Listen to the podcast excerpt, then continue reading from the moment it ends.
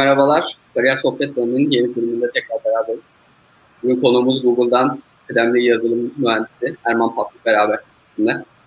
Erman hoş Merhaba. Merhaba, merhaba. Şimdi öncelikle şeyden başlamak istiyorum aslında. Bu yayının adını normalde biz koyuyorduk diğer konukları davet ettiğimizde ama bu sefer farklı bir durum oldu. Yayının adını sen seçtin. Ee, olarak tekrar okuyayım. Nasıl kaygılanmayı bırakıp reddedilmeyi sevmeyi öğrendim diye bir tercihin oldu senin. Öncelikle zaten buradan başlayalım. Niye böyle bir, ne, ne? Ya geçenlerde eşimle beraber, Bahar'la beraber bir film izledik de 1964 yapımı. Ee, filmin ismi, orijinal ismi, İngilizce ismi Doctor Strangelove or How I Learned to Stop Worrying and Love the Bomb. Yani Türkçe işte ya özel isim Doctor Strangelove'u tutalım da işte kaygılanmayı nasıl bıraktım ve bombayı sevmeyi öğrendim gibi bir şey. Ya da bombayı sevdim. Ee, bu İkinci Dünya Savaşı'ndan sonra işte tam bu Soğuk Savaş döneminde e, bu tam nükleer bomba paranoyasının zirve yaptığı 1960'larda çekilmiş bir film. Ya onunla biraz dalga geçen bir film. Yani ben de biraz kendimle böyle işte onu biraz uyarladım. Reddedilmeyi sevmeyi öğrendim diye. Ee, öyle bir şey oldu. Ben aslında bunu okuduğumda dedim herhalde bir platonik aşıklara yürüyün, Yok. seviyorsanız konuşun bence diyeceksin gibi bir şey düşündüm ama şu an farklı bir şeye geldi konu. Ya gençler seviyorsa tabii ki yapsınlar etsinler. O beni ilgilendirmez de. ama gündemimiz bu değil diyorsun. Yani gündem değil bu konuşma. Hani benim uzmanlığım değil. Konuşmanın konusu o değil yani. Tamam süper. Ee, o zaman tekrar seni tanımayanlar için aslında sen bir kendini tanıtırsan öyle başlayalım. Tabii. Sonra ben sorularımı soracağım. Ayrıca şimdi yayına girince ilk başlarda böyle bir heyecan oluyor. Sonra konuşmanın ilerisinde biraz daha rahatlıyorum. Ee, 86 doğumluyum. Ee, çok nereden başlayayım ee, şey 2004'te e, Sabancı Üniversitesi'ne girdim. E, bilgisayar mühendisi okudum. Daha öncesinde Vefa Lisesi mezunuyum. E, 2004'te bilgisayar mühendisliğine girdim Sabancı'da. 2008'de master yaptım. Tekrar Sabancı'da başladım. 2010'da bitti. Ee, daha sonrasında bir senelik bir TÜBİTAK kariyerim var. Çok ilginç bir ortamdı yani. O da hatta bu bir tane karikatür vardı. Ee, şey Emrah e, unuttum neyse TÜBİTAK diye bir şey vardı. Serisi vardı. Bir senelik öyle bir kariyerim oldu. Ondan sonrasında doktoraya başladım. Amerika'ya geldim. Ee, Dallas University of Texas at Dallas'ta e, Murat Kantarcıoğlu ile beraber e, bilgisayar bilimi üzerine tekrardan bir doktora yaptım. O bittikten sonra LinkedIn'e e, geçtim. Yaklaşık 5 sene orada tam zamanlı olarak çalıştım ettim. İşte bir şeyler yaptık orada da. Ondan sonra dedim ki ya burası yeter artık. Google'a geçtim en son. Geçen sene Eylül'de geçtim. Aşağı yukarı 6 ay oldu. Evet yani daha o zaman hiç Google'ın ofislerinde çalışma imkanı olmadı senin pandemiden beri. Yani e, daha hiç öyle bir fırsatım olmadı. Hani e, şeyim bile yok, kimliğim bile yok, Google kimliğim bile yok. Yani bir tek laptop verdiler, bir tane de şapka verdiler. Şurada sonra gösteririm. Şeyli ee, mi? Helikopter şapka mı? Fırfırlı, aynen. Ee, yani o onun dışında hiçbir Google'la alakam yok. Kovabilirler herhalde. Hiç fark etmez. Ya bizim kartları da bana kart verdiler ben pandemiden önce başladığım için ama ondan sonra onları iptal ettiler. Gelip insanlara risk atmayın, şeye girmeyin diye. İyi yaptılar. Şu an İyi olsa yaptılar. da evet yani. İyi yaptılar. Yani ortalık çok karışıktı çünkü ilk başlarda yani doğru kararlar verdiler bence. Tabii yani evet. Şu an için Eylül'de galiba en sonki duyuruda. Ee, Eylül'e kadar bu böyle devam edecek. Sonrası tam net değil galiba ama. Evet. Yani bizim sektörün bence güzel tarafı evden çalışabiliyorsun. Ee, tabii ki hani o ofiste çalışıyormuş gibi olmuyor. İnsanlarla konuşuyorsun işte yürürken yürürken ya da masasına gidip bir enseye vuruyorsun falan. Öyle bir şeyler yok ama ee, yani en azından evden çalışabiliyoruz ve bence şanslıyız bu konuda. Yani evet. Senin Sunnyvale'daki şeyin, madem Google'la bu kadar başladık Google'dan gidelim geriye doğru. Okay. Ee, şu anki şeyi konuşalım. Senin şu an evinden Sunnyvale ofisi, Sunnyvale ofisine gideceksin diye biliyorum. Ee, evet. Yani yol ne kadar sürüyordu? Bu aslında senin için bir avantaj mı oldu yoksa çok da fark etmeyecek bir durum muydu aslında? Yani işte, ilk başta bilmeyenler için söyleyelim. Ee, Sunnyvale bu yani Silikon Vadisi denilen mekanda bir tane şehir. Hatta bu Amerika'daki şehir konseptine de ben hayranım yani. Hani Evet. Şehir diyorsun arabayla 5 dakikada bir şehir geçiyorsun falan böyle. Yani o ilçe gibi geliyor bana daha çok. Ee, buradaki ilçelerden, şehirlerden bir tanesi. Ee, ofisim Sunnyvale'da biz Santa Clara diye bir, bir şehirde oturuyoruz. O da aşağı yukarı 15 dakika mesafede. Yani çok da uzak değil. Evet o zaman yani zamandan yana da bir şeyin olmamış çok fazla. Evden çalışmaya. Yani yine de işte her gün o sabah kalkıp işte arabaya yarım saat sür. 15 dakika diyorum ama işte trafik yoksa 15 dakika, trafik varsa yarım saat falan. Evet evet doğru diyorsun. Tamam o zaman Google'a da hoş geldin diyelim. Sen şimdi benden yeni, her ne kadar benden kıdemli olsan da e, Google'da şimdi benden yeni olduğun için seni tekrar bir hoş geldin diyeyim. Hoş bulduk. Peki Google'daki takımından aslında biraz bahsedersek ne iş yapıyorsun? Hatta istersen mülakat sürecinden başlayalım. Ee, okay. Özellikle kıdemli Şimdi şeyi çok konuşuyoruz biz daha çok. Üniversite öğrencilerinin üniversiteden sonraki e, işe alımlardaki mülakat süreçlerini bayağı oldukça fazla konuştuk. Hani hı hı. ama kıdemli olunca neler farklı oluyor, neler değişik oluyor ve mülakatlardan sonraki işe alım sürecinde o hiring komite vesaire gibi şeyleri de biraz anlatırsın. Ee, önceki yayınlarda da siz çok değindiniz bu konuda, bu konuya. Ee, bilgisayar mühendisi için herhangi buradaki bir şirkete girmek istediğiniz zaman mülakatlar aşağı yukarı aynı bütün şirketlerde. Startuplarda biraz daha e, tabii ki farklı bir yani e, şirketin kendisine göre e, bir prosedür olabiliyor. Fakat büyük şirketlerde falan aşağı yukarı aynı. Siz ya internet sitesi üzerinden ya da işte bir arkadaşınız vasıtasıyla bir şirkete başvuruyorsunuz.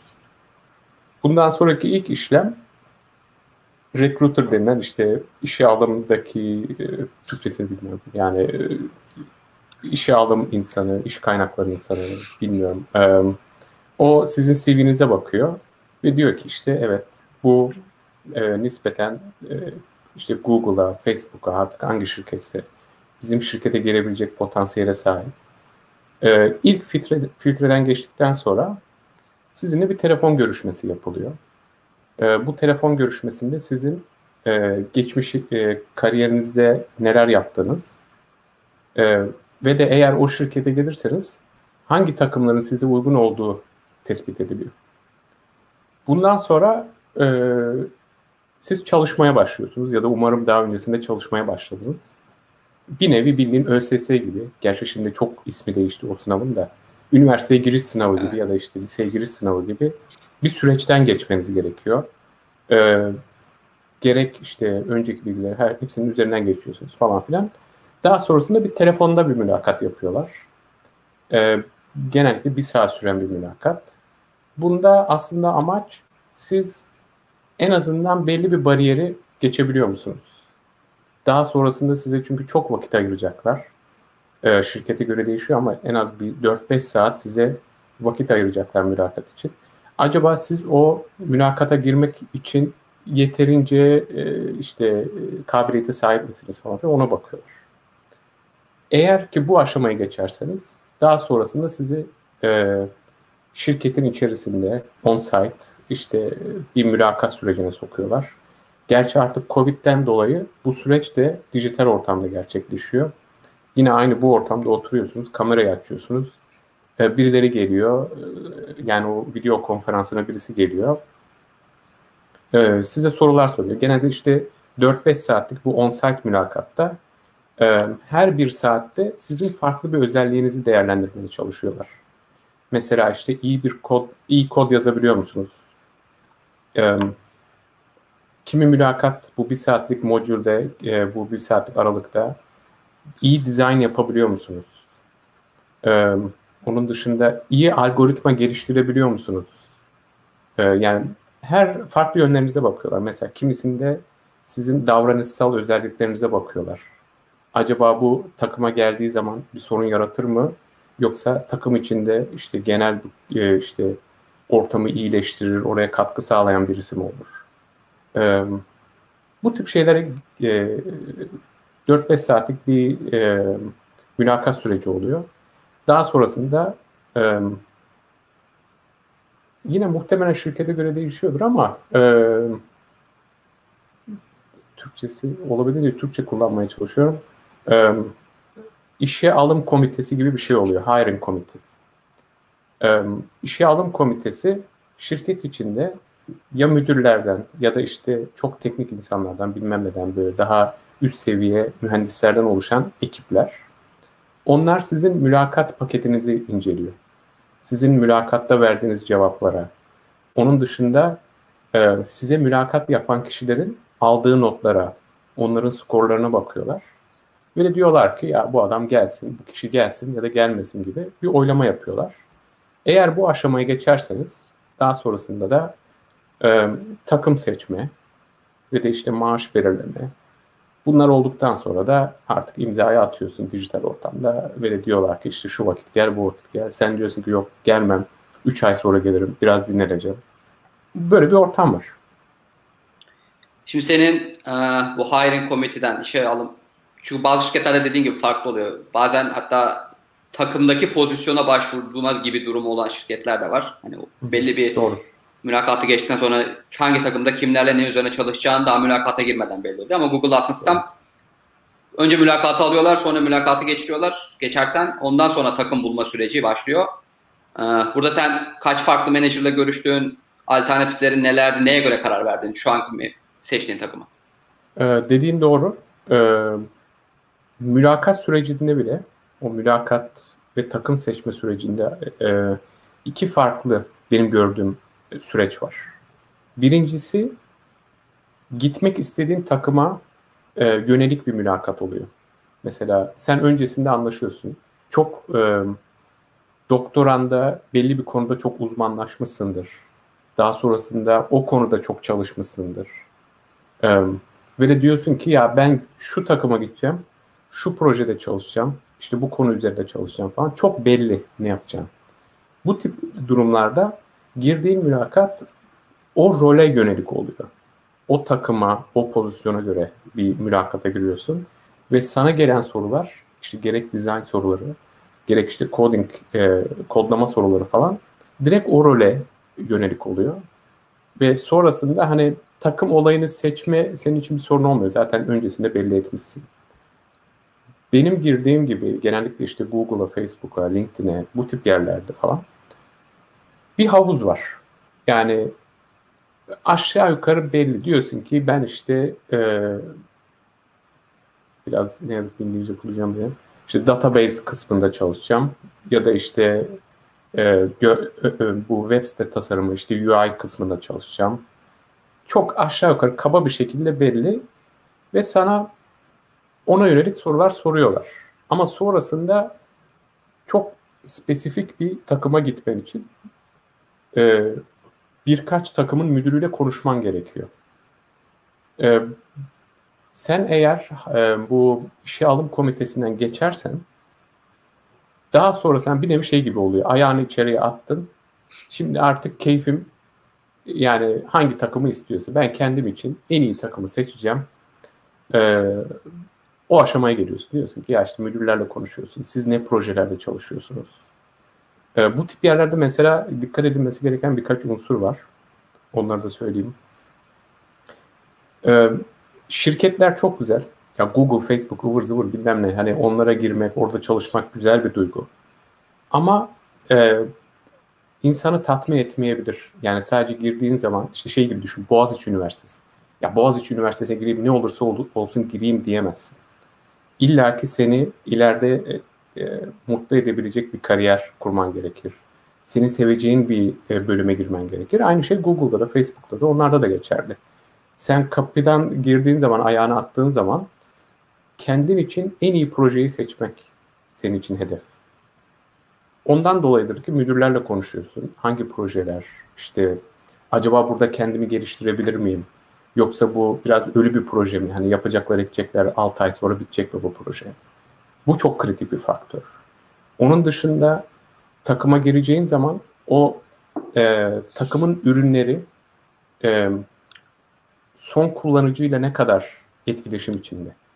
Şimdi mesela Google'a girdiğin zaman YouTube mesela YouTube'da eğer çalışırsan yaptığın bir ürün milyonlarca kişi tarafından belki de hemen kullanılacak edilecek. Ama arka tarafta mesela çalışan, gizliden çalışan ama işte e, yani hani senin anlamadığın etmediğin, YouTube kullanırken çok anlamadığın bir ekipteysen onu çok belki anlamayacaksın. İnsanlarla çok etkileşimin olmayacak. Bu senin isteğine bakar. Eğer sen dersen ki ya olabildiğince e, kullanıcıyla etkileşime gireyim, ona göre bir takım seçeceksin.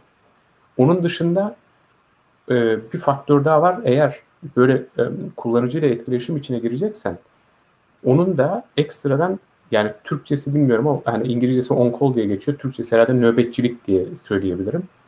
Ee, nöbetçiliğe dikkat etmen gerekiyor. Yaptığın ya her şey insan ürünü tamam mı? Ee, yazılan kodlar işte her bir şey falan. Ee, ve illaki bir yerde bozulacak. Bu bozulduğu zaman onun acilen e, o ekipten birisinin girip onu düzeltmesi gerekiyor. İşte burada o nöbetçilik denilen konsept işin içine giriyor. Nöbetçi kişinin belli başlı görevleri var. İşte bir sorun olduğunda düzeltmece, e, Google içinde, Facebook içinde birileri soru sorarsa o ürünle e, alakalı onu e, tamir etmeci, onların cevap, onların sorularına cevap vermeci gibi görevleri var.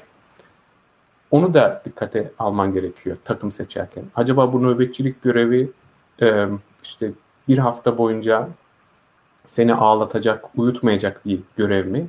Yoksa hani keyif, iç çayını, otur, hiçbir şey yapma tarzı bir şey mi? O da kritik. Biraz Tabii aslında bu dediğin, ama. bu dediğin 7-24 olan e, on call dediğimiz şey. Evet. evet. Müşteriye yakın e, dışarıya açık ürünlerde SRE'lerle de beraber daha dediğin gibi e, aktif bir şekilde emek mesai isteyebilen bir durum oluyor. Sen peki Söyle, devam. senin takımında şey oldu mu? Yani e, sen bu seçimler arasında ne yönde yaptın tercihini? Ee, benim takımımda onu sordum. Ee, orada bir şey var. Trade-off var. Al ver var. Bilmiyorum ne. İşte. Hı hı. Ee, bazen e, tercihinizi yaparken e, nasıl diyeyim fedakarlık yapmanız gerekebiliyor. Şimdi benim seçtiğim takım e, çok e, etkisi olabilecek bir takım. E, zaten public bundan dolayı paylaşabilirim. E, biz, biz benim takımım Cloud SQL diye geçiyor. Database servisi veriyor diğer şirketlere. E, çok fazla şirketle e, iletişime geçebiliyoruz. E, konuşabiliyoruz. Benim yap, yapacağım ve de yaptığım işte ürünler daha sonrasında bu şirketlerin işleyişine çok etki edebilecek ürünler. Ama bunun e, yan etkisi de o şirketler işte bizim ürünümüzü kullanırken bir sorun çıkarsa o zaman hemen gidip düzeltmek gerekiyor. Ben e, öncesinde sordum hani nöbetçilik e, bizim takım için nasıl olacak edecek diye. Ya senede bir kere falan gibi olacak. Bir hafta o da. Ya o da çok e, dünyanın sonu değil yani hani yapılabilecek bir şey. Şey diyecektim mesela bu nöbetçilik ne kadar kritik bir şey hani e, takım seçerken e, ne kadar dikkat edilmesi gerekiyor gibisinden. E, ya şey örneğini çok görürsünüz işte bir haber sitesinde işte Instagram çöktü falan diye işte WhatsApp çökmüş falan diye. E, o hani cidden büyük olay oluyor çünkü bu tür bu tür e, bu tür büyük sistemlerin işte çok kullanıcıları var. Çöktüğü zaman oradaki işte yarım saatlik, bir saatlik e, işte kullanılamaması falan insanların hayatını etkiliyor. Emin olun o esnada o takımın işte WhatsApp'ın artık hangi ekibiyse falan nöbetçileri muhtemelen böyle koşuyorlar yani. Hani yangın yanıyor yani orada. E, kel kalanlar falan oluyor. E, aynı şey mesela şeyde geçerli. Amazon e, Amazon'un e, senede bir kere falan böyle Prime Day mi oluyor? Bir şey oluyor. E, böyle bir gün işte ya da bir hafta komple indirim yapıyorlar çılgınca. İnsanlar da çılgınca bir şeyler alıyor falan filan. Ya şeyi biliyorum yani hani e, o dönemde Amazon'da nöbetçilik yapanlar e, yani muhtemelen sonrasında hani e, travma falan tedavisi falan geçiriyorlardır yani. Ya bu dediğin, şey. Aslında bizim takımda mesela şey yok. 7-24 on, on kol yok. Hı hı. Ee, biz altyapı takım olduğumuz için yani dışarıya bizim müşterilerimiz dışarıdaki insanlar değil yani Google'daki diğer mühendislik takımları. Hı hı. Yani bizim yazdığımız tool'ları kullananlar. Ama şeyde o hani Black Friday haftasında bizim takımdan da şey istediler. On kol hani ne olur ne olmaz. Ne olur ne olmaz. Gibisinden. Hani o dediğin stresi 3 gün ben de 3 gün şeydim yani rotasyonda e, gönüllü oldum. Bir deneyim nasıl oluyormuş diye. Hiçbir olay çıkmadı. Hani çok, çok şükür öyle bir yangın yeri bize kadar inmedi hiçbir mevzu olan mevzular ama e, onun bile stresi gerçekten e, işin böyle biraz tadını almama yetti yani şeyler. Ben LinkedIn'deyken yine e, bu e, arka planda çalışan aslında işte LinkedIn kullanırken senin görmeyeceğin bir takımdaydım. E, fakat çok kritik bir takımdı. Hani bizim servisimiz herhangi bir sorun yaşadığı zaman aslında bütün LinkedIn çöküyordu. E, bayağı sıkıntılar falan yaşanıyordu. Ve onda da e, şöyle biraz ekstra bilgi vereyim. Hani LinkedIn'de e, şey çok kritiktir. Yıl başına doğru bir trafik azalır. Çünkü insanlar tatile gider. İşte Aralık ayında falan. İşte tatile gider. İş değiştirme olayına çok bakmazlar etmezler. Ondan dolayı genellikle trafik azalır ve çok rahat olur. Fakat bu Noel'den başlayaraktan işte yılbaşına kadar geçen süreçte bu 10 günlük 7 günlük süreçte e, nöbetçi kimse o biraz şey gibi böyle e, nasıl diyeyim sana e, lottery gibi yani piyango gibi tamam mı? Çoğunlukla çok rahat. Ama bir sorun çıkarsa kimse yok o zaman. Kimse yok. Çok fena. Bir de LinkedIn'de şöyle garip bir olay var. Yıl başından sonra insanlar hep bu yeni yıla girince o yeni yıl boyunca bütün yapacaklarını böyle şey yaparlar ya işte bu yıl boyunca işte kitap okuyacağım haftada bir tane işte spor yapacağım, su içeceğim falan. Bunlar benim yapmak istediklerim de hiç yapamıyorum. Ee, bunu derler ve ondan dolayı da mesela ocağın başında çok fena trafik olur. Yani böyle bir şey var. Yani nöbetçi olursan o dönemde biraz tehlikeli işler. Yani evet bizde de ben yılbaşında da yine hakikaten yılbaşında da gönüllü olmuştum şeyden dolayı aslında. Yani Türkiye'ye gidemeyecektim. Buradaki arkadaşlar yani Amerikalı, Kanadalıydı takım arkadaşlarımın çoğusu. Hani daha rahat tatil yapsınlar diye ben aslında orada o fedakarlık. 9-5-10 duty şeyin yani 7-24'te 7, 7-24 olsa bir daha bir düşünürüm. Bundan sonra aslında gideceğim. Bundan sonraki takımlarda da düşüneceğim bu 3 günlük tecrübeden sonra da. Evet. O kritik yani. işte. Yani birisi eğer bu yayını izle, izledikten sonra böyle takım seçecekse ona dikkat etsin. Evet evet doğru diyorsun. Peki e, bir diğer kriter olarak bu menajerlerle konuşurken e, benim zamanında aslında şey yaptığım göz önünde bulundurduğum şeylerden bir tanesi diversity'ydi. Yani hani takımdaki çeşitlilik.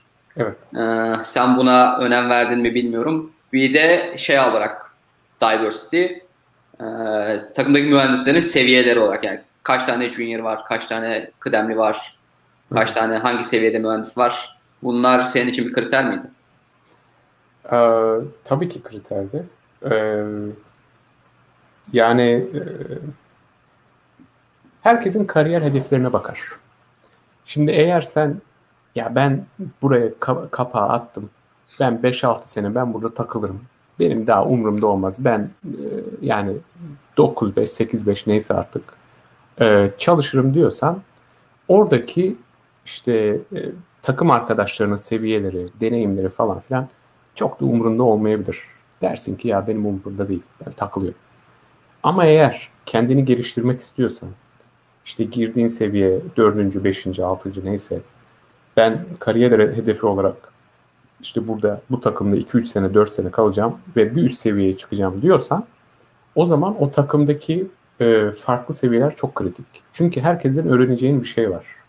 İşe girdiğin zaman e, her şirketin kendi e, teknikleri var, teknolojileri var. İlla ki bir şeyleri sorman gerekiyor. Başka insanların deneyimlerinden faydalanman gerekiyor. Bundan dolayı o işte e, dağılım diyeyim, e, yani seviye anlamında farklı farklı seviyelerde insanların bulunması senin faydana. Bunun dışında e, dediğin gibi bu diversity ne, ne diye çevirdin diversity? Ya çeşitlilik diye çevirdim ama çok genel, geniş oldu. Çeşitlilik de kritik. Şimdi şöyle e, Türkiye'den örnek vereyim. Şimdi bir şirket kurdun, işte birisiyle birileriyle işe alacaksın. Bütün e, çalışanlarını bir üniversiteden alırsan, o üniversiteden gelenlerin e, eğitim altyapısı aynı olduğu için çok fazla karar yani karar verirken e, herhangi bir konuda çok fazla seslilik olmayacak. Sen belli başlı çözümlere odaklanmış olacaksın önünde ve de belki de en doğru kararı veremeyeceksin. Ama farklı üniversitelerden birine, birilerini alırsan o zaman e, daha doğruya ulaşman, en doğruya ulaşman daha kolay olur. Daha olası olur. Aynı şey bu hem üniversite anlamında hem ülke anlamında da geçerli. Yani ülke anlamında ve farklı katmanlar bilmiyorum işte cinsiyet, cinsiyet yani ne istiyorsan farklı farklı insanlara alman demek. Ee, sen bir soruna çözüm arıyorken farklı görüşlerin ortaya çıkması demek. Ve de böylece farklı görüşler olduğu zaman da en iyiyi bulma olasılığının daha yüksek olması demek. Bu dediğin çok önemli. Ee, tabii ki onları da sorduydum ettiydim. Şimdi hatırlamadım. Bir sorduğumda mesela e, LinkedIn'e ben biraz çekmiştim o soru konudan biraz bizler öpüyorum. Ee, karar verme mekanizmasında ben işe girdiğim zaman ne kadar söz hakkım olacak? Şimdi e, bilmiyorum Türkiye'de nasıl işler yürüyor. Hani Türkiye'de o kadar şey tecrübem yok. Ama e,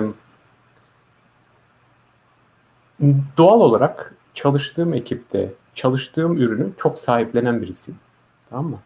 Onunla alakalı karar verilirken yine de bir söz sahibi olmak isterim. Benim de kendi doğrularım var. Belki de dışarıya dışarıdan bakıldığında yanlış olabilir. İkna edilmeye açığım. E, fakat e, tartışarak e, fikirlerin doğruluğu üzerinden doğru karara e, ulaşabileceğimizi düşünüyorum. Benim de bu esnada söz hakkı olmamı istiyorum. E, fikrimi söyleyip e, diğer insanları ikna etmeye çalışmak isterim. İkna edersem de çok mutlu olurum. Bu bahsettiğin doğrular teknik mevzular mı yoksa daha farklı bir şey mi kastediyorsun? Yani çok farklı konular olabilir. Çoğunlukla teknik. Ee, mesela şöyle diyeyim sana. İşte e, birisi gelse dese işte WhatsApp'ı tasarla. Çok genel bir soru ama böyle şey yapıyor. Bunun onlarca, yüzlerce farklı çözüm yolu var. Sizin e, kullanıcı profilinize bakaraktan optimal, en iyi çözümü yapabilirsiniz. Daha sonrasında kullanıcı profiliniz değişir. Mesela işte normalde gençler işte iş çıkışı saat 5'ten sonra e, çok bakmaya başlar. Bundan bir sene sonra bir bakarsanız çalışan kesim de artık sizin kullanıcı profiliniz işin içine girer. Kullanıcı e, listenize. Bir bakarsınız şey değişmiş, trafik değişmiş. Normalde işte akşamları artıyorken birden öğlenleyin artmaya başlamıştır. Bu tip farklı olaylara işte e, sisteminizin dayanıklı olması gerekir. İşte bunları hesap etmesi gerekir falan filan. Yani yapacağınız sonuç, işte sizin yapacağınız çözüm günlük belki iyi olabilir, aylık iyi olabilir ama zamanla işte değişebilir falan filan. Ee, teknik anlamda bu e, işte çözüme ulaşırken biraz önce dediğimiz gibi farklı insanların olması, farklı tecrübelerden, farklı eğitimlerden olması sizin bu öngörünüzü arttırır. Ve dersin ki ya işte şöyle yapalım bak bu eleman iyi diyor. Ee, şöyle yapalım. Uzun vadeli çok iyi bir çözüme ulaşabilirsiniz. E, bu esnada da ben şey çok önem veriyorum işte dediğim gibi yani karar. Yani karar verirken arkadaş ben bir şey söyleyeceğim. Beni dinliyor musunuz? Acaba benim sesim, benim dediklerim cidden e, yaptığımız ürünün kaderini değiştirebiliyor mu? Bu kritik bir şey. Bunun dışında işte e, ne diyeyim takım içinde de belki biraz daha böyle işte daha duygusal bir şeyler olabilir. İşte duygusallar kastım ne? İşte çok kişi alalım, az kişi alalım. Şu, şu konuya yoğunlaşalım, bu konuya yoğunlaşalım tarzı belki bir şeyler olabilir. LinkedIn'de e, çok fazla bu tip şeylere önem verilmiyordu. Yani e, bizim gibi işte kod yazan engineer'lar, mühendislerin sözleri çok dinlenmiyordu. Ben de bundan dolayı çok sıkıntı yaşadım özellikle son birkaç yılında. Ben Google'a geçerken bu çok kritik bir faktördü. Ee, yani soru, yani bu konularda çok soru sordum. Gerek mülakat esnasında, gerekse e, takım seçerken. Ya arkadaş ben geleceğim, edeceğim. Ama siz karar verirken herhangi bir karar mekanizmasında benim gibi e, küçük, minik işte mühendislerin lafını dinliyor musunuz? Yoksa sen tipik bir işte e, bilmiyorum ne kadar doğru işte e, müdür, işte Türk müdür, bilmem ne müdür yani hani onun gibi ya benim dediğim doğru ve ona uyacaksınız tarzı bir mantık mı var? Tabii gidip onlara şey demedim. Türk müdür gibi davranıyorsunuz demedim. Kendi kendine ırkçılık yapmasaydın yani. Asla. ırkçılık yok. Ee, yani e, şey ya onları sordum mesela. Ee, ya e, ben mesela işte bir önceki programda da hatta e, şey yapmıştım, önermiştim arkadaşlara. Eğer e, şey yapacaksan, mülakat yapacaksan, şirket değiştireceksen bir şirkete girme. Mülakat yapma. Çok şirketle yap. Seçeneğin fazla olsun. Ona göre de sen kendine en uygununu seçeceksin. Ben de aynısını yaptım. Facebook'tan da benim e, teklifim vardı. Ben bu esnada Facebook'tan işte director'larla ki director'lar hani bilmeyenler için bak müdürün müdürün müdürün müdürü yani hani yüksek. Adam diyebilir ki ya işte bununla ben niye konuşayım falan diyebilir ama önem veriyorlar, konuşuyorlar işte herkesle. Bu sırf ben ne diyeyim. Ee, director'larla konuştum. Gerek Facebook'tan gerek Google'dan. Hani bu tip soruları sordum. Diversity anlamında. işte karar mekanizması anlamında. işte nöbetçilik falan filan. Onların hepsini sordum. Yani bunu izleyen, bu yayını izleyen birisinin de bu tip şeyleri yapmasını öneririm. Yani olabildiğince soruşturun. Yani çünkü çok kritik bir şey var. On, mülakat esnasında onlar seni mülakat ediyor olabilir. Yani senin teknik kabiliyetini ölçüyor olabilir. Ama aynı zamanda sen de onları mülakata sokuyorsun. Sen de önümüzdeki 2-3 yılı harcayacağın, e, kel kalacağın, stres olacağın, saçlarının beyazlayacağı bir yere gireceksin. Ve bunun hakkını vermeleri lazım. Sana iyi para veriyorlar mı? Sana iyi olanaklar sağlıyorlar mı? Sen kendini değerli hissedecek misin? Bunlar çok kritik. Tabi bu dediğin aslında bizim Türkiye'den de çok alışkın olmadığımız bir şey aslında. Hani, adayın da şirketi mülakat etmesi mevzusu. Ama haşa, haşa bu, vururlar ağzına. Bu burada tabi aslında bu yani şey olarak algılanmıyor. Onu aslında herkesin bilmesi lazım. Hani sen böyle kendini ağırdan satıyorsun ya da böyle nazlanıyorsun gibi değil. Buna hatta bir ilgi belirtisi ve yaptığı işi önemseyen ve yani kendi iş performansıyla ilgili detaylara da özen gösteren bunu önemsediğini işte bu soruları sorarak belirttiğini e, de ölçüyorlar aslında. Artı puan olarak da yazıyor aslında böyle şeyleri e, irdelemek mülakat esnasında. Doğru dediğin doğru ama bu genel olarak Amerika'da uygun bir şey mi onu bilemem. Çünkü şu çok kritik. Ee, yani kapitalist sistemdeyiz. Tamam mı? Bir şey azsa değeri çoktur. Ee, bu her, yani aklına gelecek her şey için geçerli. Şimdi biz genel olarak biz demeyeyim de yani e, software engineer'ler, işte mühendisler, e, bilgisayar mühendisleri e, alanda aslında az. Talep çok ama arz sayı olaraktan düşük. Bundan dolayı biz değerliyiz.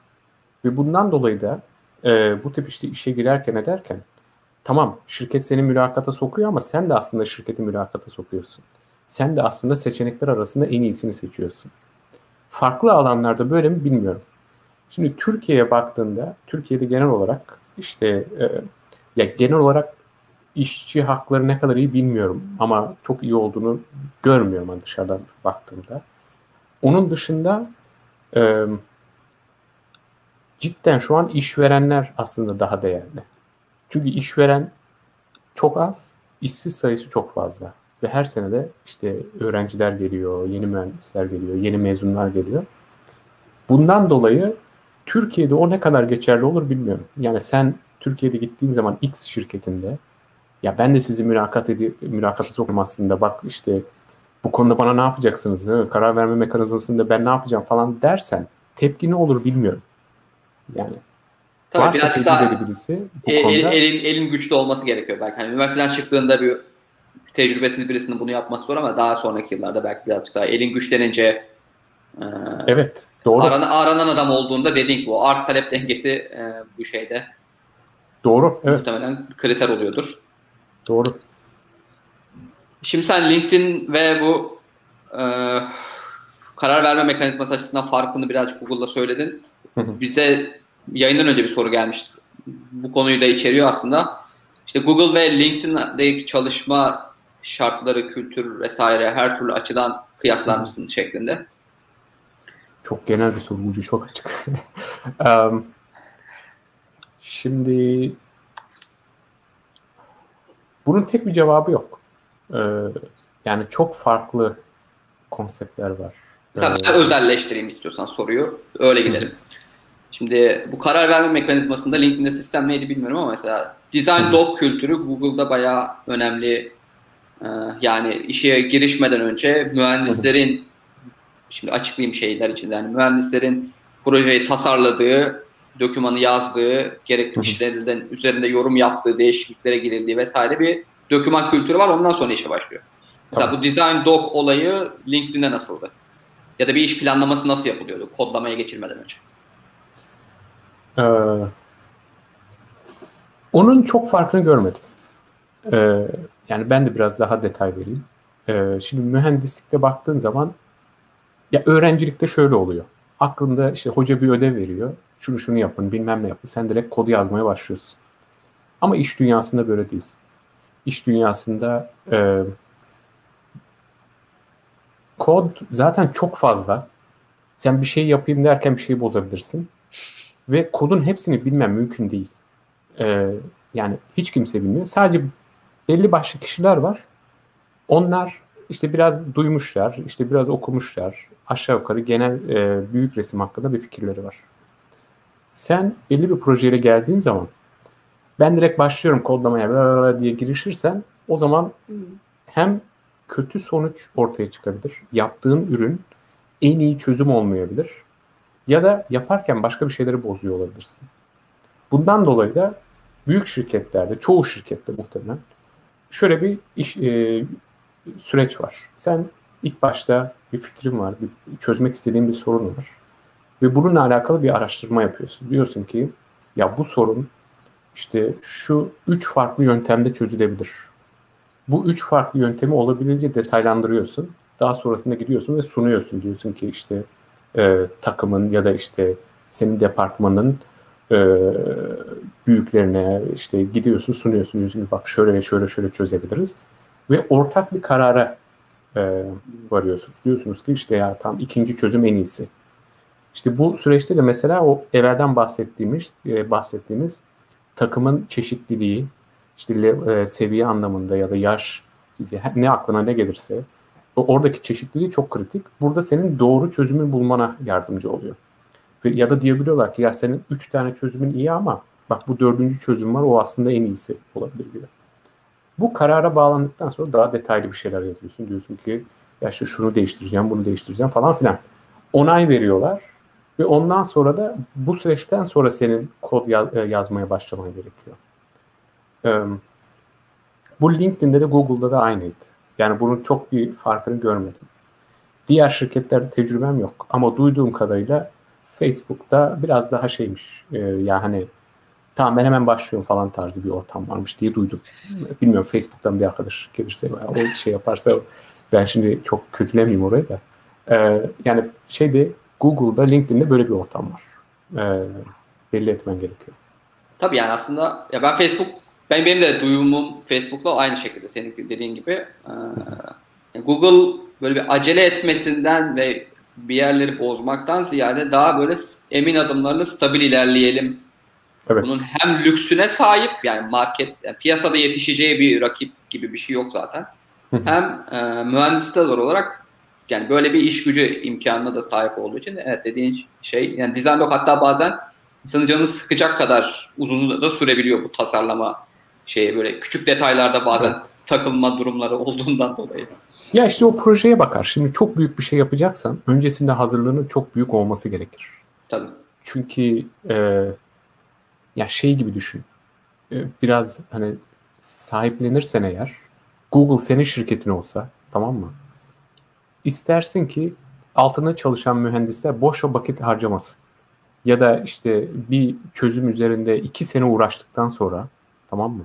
İki sene uğraştıktan sonra ya bu çözüm olmuyormuş ya bunu çöpe atalım derlerse ya bu çok büyük bir sorun. Bu kaybedilmiş kaynak yani baktığınız zaman. Hem zaman anlamında hem mühendislik zamanı işte para mara ne ararsan var. Bunu azaltmak için olabildiğince geleceği öngörmek, en iyi çözüme ulaşmak için böyle bir süreç tasarlamışlar. Ama dediğin gibi bütün problemlerde bu mantıklı mı? Değil. Ya kimisinde var ya küçücük bir şey değiştiriyorsun şuradan kaşını indir bilmem ne tarzı. Ya belki de böyle bir şeye gerek yok yani. Hani o daha hızlı yapabilirsin. Ee, yine aslında Google ve LinkedIn farkı olarak senin LinkedIn'de bu sorular geldiği için soracağım yani. ee, LinkedIn aslında çalışman 5 sene çalışmışsın yani 5 sene öncesinde girdiğin pozisyon şu an kıdemli hani senior developer olarak Google'dasın. LinkedIn'e başladığında hangi pozisyona evet. başvurmuştun ve mülakat süreci farklı mıydı Google'dakinden? Ben e, 2014 yazında staj yaptım LinkedIn'de. E, o staja girirken girerken bir mülakat mülakat olmuştu. E, nispeten basit sorular sormuşlardı. E, staj esnasında da e, yani bayağı yoğun çalıştım. E, hani buradan öyle bir arkadaş hani staja girerse 3 e, aylık bir kampa girsin yani tavsiye ederim. Çünkü kendinizi göstermeniz gerekiyor orada. O stajda da işte çok işte dediler ki okey tamam işte bilmem ne. Ondan sonra dediler ki eğer kabul edersen sana teklif veriyoruz. Mezun ol gel. Şirkete göre değişiyor. LinkedIn'de mesela sonrasında mülakata girmedim. O stajda işte iyi yaptın ettim. Tamam teklif verdiler. Dediler ki bir sene sonra gel. Doktorayı bitirdim. Bir sene sonra başladım. Google'da mesela yine arada bir mülakata girmen gerekiyor. Sen e, staja girmek için bir mülakata giriyorsun. Staja girdin, kabul aldın. Stajı çok güzel yaptın ve dediler ki sen çok iyisin ya. Sen bir sene sonra gel bize dediler. Teklif ver, verecekler ama orada da yine bir 2-3 mülakat yapıyorlar diye biliyorum. Ya yani bu şirkete göre değişiyor. LinkedIn'de e, sonrasında yapmalılar. Um, soru neydi? Ben yine çok Soru işte bu mülakatlarda seviye farkı var mıydı dediğin ama sen onu zaten staj mülakatı ve iş mülakatı olarak diye açıkladın. Öyle. Ee, ben LinkedIn'e girdiğim zaman giriş seviyesi olarak girdim. Ee, üçüncü seviye diye geçiyor. Ee, yani Google'a kıyasla mı? Google'a Google'a kıyasla 4 olarak girdim. Hı, ee, tamam. 4 olarak girdim. Giriş seviyesi olarak geçiyor LinkedIn'de. Öyle 4-5 falan yok onlarda. Ee, ben karşılaştırma amacıyla söylüyorum. Daha sonrasında o 5 senelik süreçte iki kere terfi aldım. İşte e, staff deniliyor ya da 6 oluyor işte. 6'ya geçtim. Daha sonrasında da Google'a geçtim. Ama tabii ki e, şey çok kritik. Yani siz öncelikle hangi pozisyona başvuruyorsunuz? Bir de hangi ne kadar tecrübeniz var? Bu iki faktör göz önüne alındığında size ona göre sorular soruyorlar. Şimdi kalkıp gelip üniversiteden yeni çıkmış birisine ya şöyle bir sistemi dizayn et, işte WhatsApp'ı yeniden dizayn et falan tarzı bir şey sorarsa orada e, yani şaftı kayar. Ee, daha kolay nispeten işte temel bilimleri işte bu bilgisayar biliminin temel e, gereksinimlerini sağlıyor mu? Bu sorulara cevap arıyorlar. Ama daha sonrasında siz tecrübeliyseniz işte 5-6 sene geçirme, geçirmişseniz bu alanda o zaman size daha çok böyle zor sorular, dizayn soruları geliyor. Okey süper. Ee, yine Google LinkedIn farkı arasında konuşacak olursak ayrıca de bununla ilgili soru gelmiş zaten. Ee, LinkedIn'de o kadar olduğunu zannetmiyorum ama Google'da kullandığımız neredeyse bütün tool'lar şey işi dikkatimi dağıttığın için teşekkür ederim. Çok bütün... ciddi bir konuşmacı olduğumu biliyorum. evet. Yani adının hakkını verdin. Namın önden gelmişti zaten bana. Eyvallah. Bu internal tool'lar meselesi. Google'da neredeyse kullandığımız her şey Google spesifik ve içeride geliştirilen, kullanılan şeyler. LinkedIn'de nasıldı durum ve aslında sen avantaj dezavantaj açısından bu durumu nasıl değerlendiriyorsun? Şimdi bilmeyenler için biraz e, şey bilgi vereyim. Size şimdi dedikleri zaman işte Google örneğini vereyim. YouTube'da işte ne olsun sallıyorum. İşte videoların tam ekran olsun. sallıyorum size bir proje verildiği zaman siz bunun nasıl yapılacağına dair kafa yoruyorsunuz. Diyorsun ki işte şöyle yaparım böyle yaparım bilmem ne farklı çözümler. O biraz önce anlattığım süreci e, e, sürecin içinden geçiyorsunuz. Fakat bundan sonra siz karar verilen çözümü e, uygulamaya çalıştığınız zaman orada bir faktör işin içine giriyor. Ben o problemi üzerine ne kadar yoğunlaşabiliyorum ya da ekstradan ıvır zıvırla bana ekstra yük biniyor mu? Ee, tool denilen kısımlar var işte araç gereçler değil. Sizin yapmanız gereken projeyi kolaylaştıracak önceden yazılmış e, programlar, araç gereçler oluyor. Bunlar ne kadar kullanışlıysa siz kendi probleminizi o kadar hızlı çözüyorsunuz.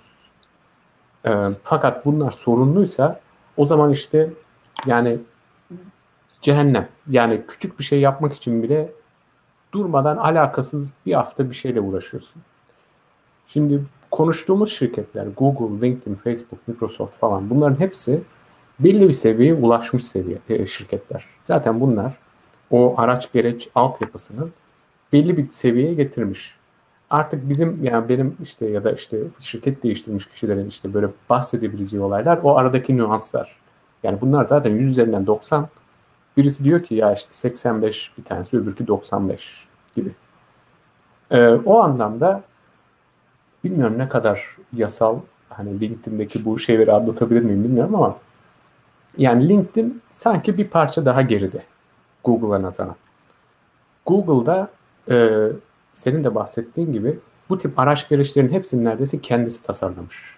Kendi gereksinimlerine göre, e, kendi işte yani requirement'lara göre bilmem ne onlara göre tasarlamış ve zaten onlara en iyi şekilde cevap verecek araç gereçler.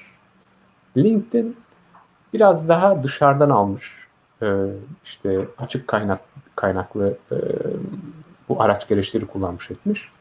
Ondan dolayı da bazen sorun yaşadığın oluyordu. Ya işte çok deve hendek atlattığın yerler oluyordu yani. Ya şunu şöyle yapayım böyle yapayım falan gibisinden. Ondan dolayı LinkedIn'de biraz daha sorunluydu. Ama yine dediğim gibi yani dışarıdan bakıldığında falan yani diğer şirketlere nazaran yine 100 üzerinden 85'ti yani. Hani 10-15 değildi. Ben yine sen aslında şuraya kitabı koymuştum yayından önce de. Şu kitabı ben bir göstereyim. Seni de hem rahatlatmak için. Ee, şu işte Google'da yazılım mühendisliği kitabı diye. Burada aslında bu tool'ların hepsinin o gerek Cider, yani o IDE'den, Kritik'ten, işte Code Search'ten, içerideki Google'ın kendi içindeki Google'dan, Google'ın kendi içindeki Stack Overflow'dan hepsinden bahsediyor. Hani hem bu public bilgi e, hem tamam, bir de okay. aslında detaylarını e, merak edenler için şöyle bir bakıyorum 550 sayfalıkta bir kitap. Kovulmayacağım en azından. Evet Şirket evet. Yok. verdiğim için. Be, beni, beni de bu kitabın varlığı çok rahatlatıyor zaten. Konuştuğum her şey kitapta e, çok açık açık bütün detaylarıyla yazılmış. Yani burada çünkü hani her ne kadar e, yani Google adına katılmasak da yine Google bilgilerini e, yani Google hakkında konuşurken ya da LinkedIn hakkında konuşurken dikkat etmek gerekiyor. Şirketin kendi bilgilerini verirsek biraz sıkıntı olabilir. Tabii yani başımıza işi açmayalım. Ben öyle Halka bir durumda. bilgiler evet, paylaşmamız evet. gerekiyor. Evet. Şimdi yani aslında bu belki bunu atlamak istersen ama yine de geldiği için sorayım. Google'ın mottosu don't be evil.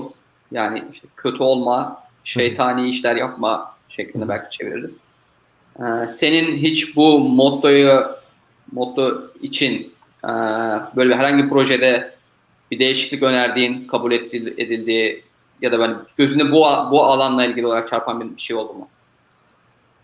Yani birincisi ben zaten bu kadar e, kritik kararlar verebilecek bir konumda değilim. E, ben e, yani kıdemli falan diyor ama kıdemli deyince böyle şey zannetmeyin. Hani ben yürürken insanlar saygıya böyle işte şey yapıyor. Öyle bir şey yok yani. Hani e, çok bir seviyem yok. E, çok bir karar verme gücüm de yok. Hani öyle şirketin geleceğini tayin edecek falan filan. E, ondan dolayı yani bir şey söyleyemem. Onun dışında zaten e, yani burada verebileceğim herhangi bir cevap bir önce dediğim gibi yani şirket içi bilgi olacağı, olacağı için bir şey söyleyemem yani o konuda. Evet tamam. Ben bu soruyu sadece böyle savuşturalım. Sonra sormadı Semih demesinler diye şey yaptım. Ee, Okey süper. Bu şeyi konuşalım madem. Şimdi yani kıdemli, adın kıdemli ama ben o kadar da millet önünde eğilmiyor diyorsun. yani bu seviyeler işte L3'den artık hmm, senin geldiğin noktaya ve ondan sonraki artık aşamalara neler var ve biraz aslında görev tanımları nasıl ayrılıyor bu seviyelerin? Hı hı. Ee, Sen şu an L5'sın değil mi? Şimdi evet. 5. Tamam. Okey. Ee, şimdi şöyle her şirketin belli bir sıralaması oluyor işte. Ee, giriş seviyesi, e, işte kıdemli, İngilizce senior software engineer diye geçiyor. Sonra staff. Staff'ı nasıl çeviriyorsunuz bilmiyorum. Ee, yani staff alet demek oluyor diye biliyorum. şey bu var ya asa mı ne galiba. Ee, neyse. Ee, yani ultra kıdemli diyeyim artık ne diyeyim yani. Ya bu şey gibi bakabilirsin yani 3, 4, 5, 6 diye gidiyor. Ee, benim en yüksek gördüğüm 8 vardı galiba. Yani bilmiyorum. O da şey yani hani. Ben de 8 gördüm. Jeff Dean kaç acaba? Bilmiyorum. Ama yani o artık Herhalde o, odur, odur yani en yüksek.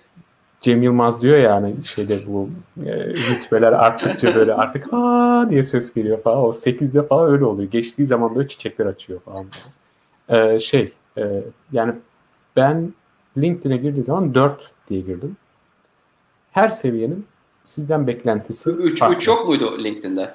Google'a şey. LinkedIn'de 3 var ama e, ben 4 diye girdim. Yani e, şey 4 de entry level diye geçiyor. Giriş seviyesi diye geçiyor. 3 3 belki daha çok böyle lisanstan mezun olup da girenler için falan belkidir. Bilmiyorum. Çünkü Google'da şey yani hani ondan net 3 lisans çıkışlıların geldiği 4 doktora Hı. çıkışlıların mülakatta da hani patlamadıysa çok fazla Hı. doktora çıkışlıları 4 olarak alıyorlar. LinkedIn'de o ayrım olmayabilir. Ee, okay. Benim bildiğim kadarıyla sadece giriş seviyesi var yani. Belki maaş anlamında o biraz fark yaratıyordur ama e, İçeride yok diyorsun. Yani içeride yok anlamında. yani. Hani 3-4 diye bir kavram yok. Giriş seviyesi var. Ona da 4 diyelim hadi. Ya ben 4 diye girdim. 5-6 çıktım. Ee, her seviyeden beklenti farklı. Ee, yani şimdi mesela Türkiye ile karşılaştırmak gerekirse yani hani yeni okuldan mezun olmuş birisiyle işte müdür işte 10 kişiden sorumlu birisinden beklentiler çok farklı. Ee, giriş seviyesi olarak girdiğiniz zaman sizden beklenen şu. Arkadaş ben bu ben bu işte çalışana e, hazır işte bu e, en iyi çözüm muhabbetini yaptık ya biraz önce hani acaba nasıl yapılır ödülür bilmem ne falan. Hazır bir paket veriyorum. Diyorum ki al bunu. Bunun kodunu yaz. Acaba bu yeni gelen arkadaş bu hazır çözüme bakıp onu gerçekleştirebiliyor mu? Onun kodunu yazabiliyor mu? Kendi başına hareket edebiliyor mu? Bu çok kritik. Eğer bunu gerçekleştirirsen ha diyorlar tamam bu iyi. Ee, en azından o seviyede kalabiliyorsun. Ee, daha sonrasında seviye atlamak istiyorsan şöyle düşün. Sen eğer 4'ten 5'e geç, geçmek istiyorsan zaten 5 gibi davranabiliyor olman lazım. Yani burada biraz şey gibi oluyor hani yol verilmez alınır muhabbeti var ya. Ya sana kimse kalkıp gelip 5. seviyeye vermiyor. Sen zaten o 5'i hak ediyor olman lazım. Yani o 5 gibi davranıyor olman lazım ki o zaman sana diyecekler ki ya bu çocuk çok iyi bunu kaybetmeyelim. Al sana 5. Ee, 4'ten beklenen o hazır paketi gerçekleştirebiliyor mu?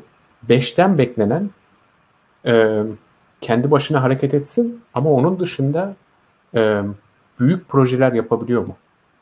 Sana ilk başta verilen projeler daha çok kendi başına çalışabileceğin, başka kişiye ihtiyacın olmayan, başka takımlarla e, iletişime geçmenin e, gerek olmadığı projeler. Beşte senden beklenen sen başka takımlarla acaba konuşabiliyor musun? Onlardan işte söz alabiliyor musun? Onların planlarına işte etkileyebiliyor musun? Ve daha büyük bir projeyi e, dizayn edip yani sadece sana çözümü vermiyorlar bu sefer. Diyorlar ki işte böyle bir problem var. Sen bunu hallet. Sen bunu bu sefer işte tartışıyorsun, ediyorsun insanlarla. Doğru yolu buluyorsun. Belki de başka takımlarla e, işbirliği yapıyorsun. Ve bunu gerçekleştiriyorsun. Kodunu yazıyorsun. Gerçekleştirmeden kastım o. E, bunu yapman kritik. Altıda bu sefer olay daha da büyüyor. Sen kendi başına değil, bu biraz önce anlattığım o 5 için gereksinimleri çok daha büyük projelere bir de bu sefer altında başka kişilerle çalışırken, beraber başka kişilerle çalışabilirken yapabiliyor musun? Mesela işte bu sefer yeni gelmiş kişiler seninle birlikte çalışıyor. Diyorlar ki ya işte e, yani hani beraber işte takılalım bilmem ne. Sana bu sefer daha büyük bir problem veriyorlar. Sen bu büyük problemi küçük parçalara bölüyorsun. O küçük parçaların dizaynını yapıyorsun ve o küçük mesela bir parça diyorsun ki o yeni gelen e, işte çalışana ya bu kısmı sen e, kodunu yaz. E, bütün bu büyük parçanın, büyük resmin işte e, planını yapıyorsun, insanlara hesap veriyorsun. Diyorsun ki ya şu ana kadar işte üçte birini tamamladık, şunu yaptık. Planımıza göre işte bir sene sonra bitecek muhabbeti falan filan. Bunlara acaba cevap verebiliyor musun? O kritik. Yediği bilmiyorum. Yani yediye gelmedim, görmedim hiçbir yerde. Ama yedi herhalde. Bundan artık daha da koddan kopuyorsun artık. Çünkü seviye arttıkça artık senden beklentiler kod yazmak üzerine değil, daha çok böyle çok daha büyük problemler, daha ciddi problemlere e, çözüm bulabiliyor musun? Dizayn yapabiliyor musun? Hatta galiba Ve, biraz business impact daha fazla da etkili olmaya başlıyor galiba o noktada. Yani teknik Tabii çözümle ki. beraber hani şeyin de seviyesi hani öbür tarafa da biraz daha ağırlık gittikçe artıyor galiba şeyde. Doğru, doğru. Yani senin yaptığın şirkete ne kadar para kazandırıyor, ne kadar belki artı değer sağlıyor falan filan. Bunlar çok kritik oluyor. Tabii. Yani e, bir de şeyi de aslında söylemekte fayda var. Bu az önce dediğin yol verilmez alınır muhabbeti. e, hani sen bir seviyeye seni birisi çıkartıyor değil. Sen önce çıkıyorsun o seviyeye. Onu orada evet. olduğunu gösteriyorsun. Ondan sonra şey yapıyorsun. Ve en azından Google'da şirketin hani şey gibi bir olayı da yok. Kıdem verdiği adamdan sonradan kıdemini geri alma gibi, kıdem düşürme gibi bir duruma da girmiyorlar. Ee, bundan dolayı hani sen önce kıdemi önce çık, yapabildiğini göster, sonra biz sana verelim yaklaşımı da bir aslında bununla ilişkili olan bir uygulama. Şimdi orada iki faktör var. Ee, birincisi sen ultra çalışıp tamam mı? Mesela dördüncü seviyesi, seviyedeysen eğer ya geceni gündüzüne katıp hafta sonu çalışıp beşe geçebilirsin. Ee, ve de müdürüne şu mesajı verebilirsin. Ya ben beş gibi hareket edebiliyorum. Ama sen bu haftanın yedi günü işte günde sallıyorum 10 saat, 11 saat çalışma olayını her zaman yapamazsın. Yani bu bir yerde patlar artık lastik tamam mı? Bu, bu durumda şu ortaya çıkabilir. Ya bu eleman acaba 5 değil mi?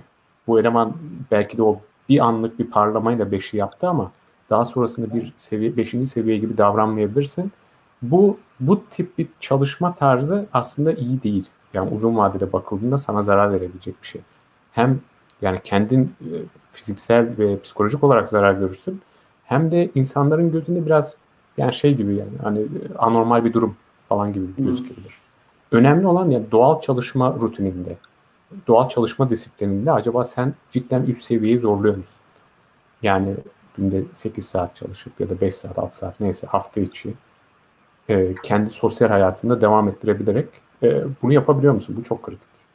Tabii zaten yani performans değerlendirmeleri de aslında 6 ayda bir oluyor ama bu Hı. geçişler yani ortalamada 2-2,5 sene en aşağı bir o performansı göstermen bekleniyor yani. Sürdürülebilir Tabii. olduğunu göstermen lazım ki aslında bu dediğin şeyi yani çok kısa bir sürede o patlamaların yanıltıcı etkisini azaltmaya yönelik olarak uzun bir süre sen bu tempoyu koruyup yapabiliyor musun? Yoksa bu kısa süreli böyle bir saman alevi gibi bir şey mi? Ee, Aynı şey bak şeyde de geçerli. İşe girdiğin zaman ya işe girerken şöyle düşün. E, mülakatta gerek telefon mülakatında gerekse şimdi bu Covid'den dolayı evden girdiğimiz için işte kopya çekebilirsin. Ya bunu yapabilirsin. E, kandırabilirsin sistemi. E, yani yapın demiyorum ama e, yapılabilir şeyler bunlar. Tamam mı? Arkada bir arkadaşın durur, el işaretleriyle sana bir şey yapar falan filan böyle. Anlatır eder, sistemi kandırırsın. Ama sen oraya girdiğin zaman bu anlaşılır. Bu yani şey değil böyle e, ya bir kere kapa, kapağı attım daha sonrasında oh rahatım tarzı bir şey yok. Sen girdiğin zaman o e, senden beklenenleri de karşılamaz e, lazım. Yani bu da çok kritik bir şey. Ee, şimdi yayına gelen bir soruyu aslında sorayım tam bu konunun üzerine. Hı. Ailecek severek izliyoruz demişler sana. Ee, meslek hayatınızın en büyük noktasında kendinizi nerede hayal ediyorsunuz? Türkiye'ye dönmeyi düşünüyor musunuz? diye bir soru gelmiş. Oo, çok kritik sorular. um, meslek hayatının en zirve noktası. Valla çok düşünmedim açıkçası. Hani e, hani 10 sene öncesine baktığımda 10 sene için ben burada olurum diyordum. yani e, şu an 10 sene, 15 sene öncesinin belki de e, işte e, planlarını gerçekleştirdim. Ama açık söylemek gerekirse bundan sonraki önümüzdeki 10 sene için, 15 sene için ne planım var sorusuna çok bir cevabım yok. Biraz şu işte Covid ile birlikte o gelen ekstra stresle işte bilmem neyle ondan dolayı bu tip uzun vadeli planları biraz bıraktım.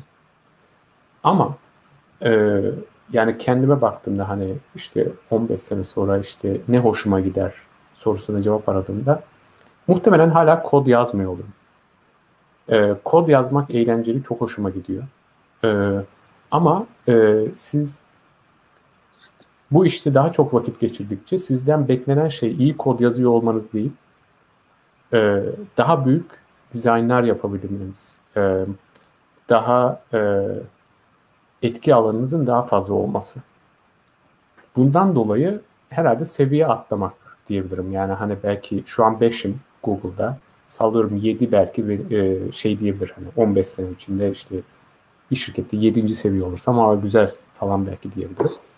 Onun dışında e, ya kişiye göre değişiyor. Kimisi işte diyor ki ya e, bu corporate life e, işte e, plaza hayatı diyeyim plaza hayatı kimisini mutlu edebiliyor. Çünkü hani rahat çalışıyor ne diyor çok fazla sorumluluğu yok. Kimisi de böyle iş hayatına daha çok böyle işte işveren olarak atılmak isteyebilir.